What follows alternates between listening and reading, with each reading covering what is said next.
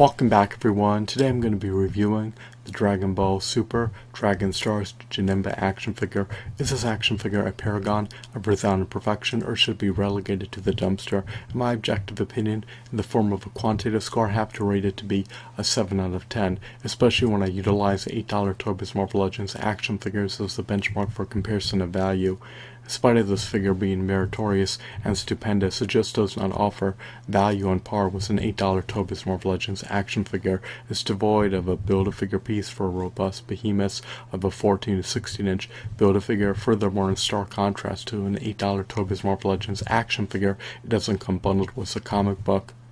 Additionally, it's not sporting 32 to 40 points of articulation, unlike a Toy Biz Marvel Legends action figure. This Janemba action figure stands roughly 6.5 inches tall, nearly 7 inches tall, and has only 16 points of articulation.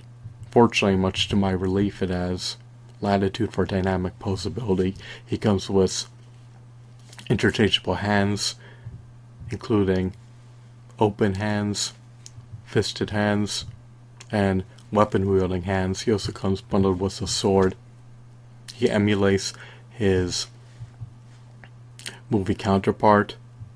In spite of his merits,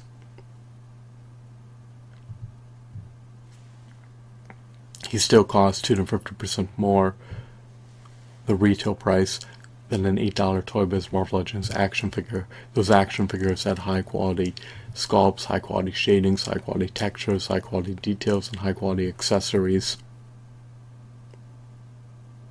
This action figure of Janemba can be deemed a high quality figure as well.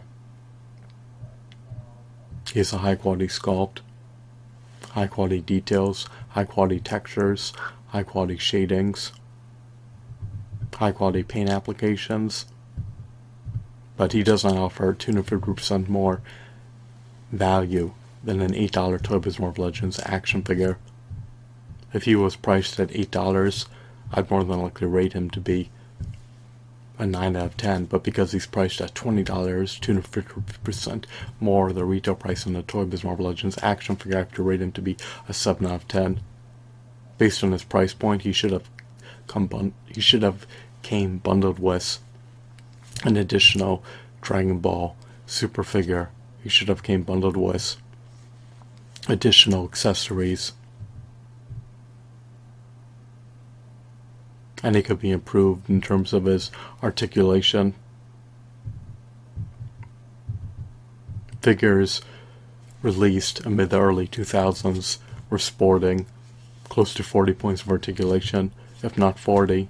On the other hand, this Janemba figure released in 2020 is slated to have only 16 points of articulation, which is a far cry from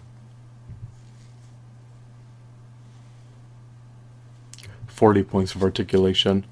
The disparity is quite enormous and lofty, to say the least.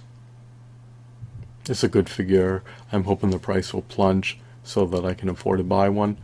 But um, he should just come bundled with more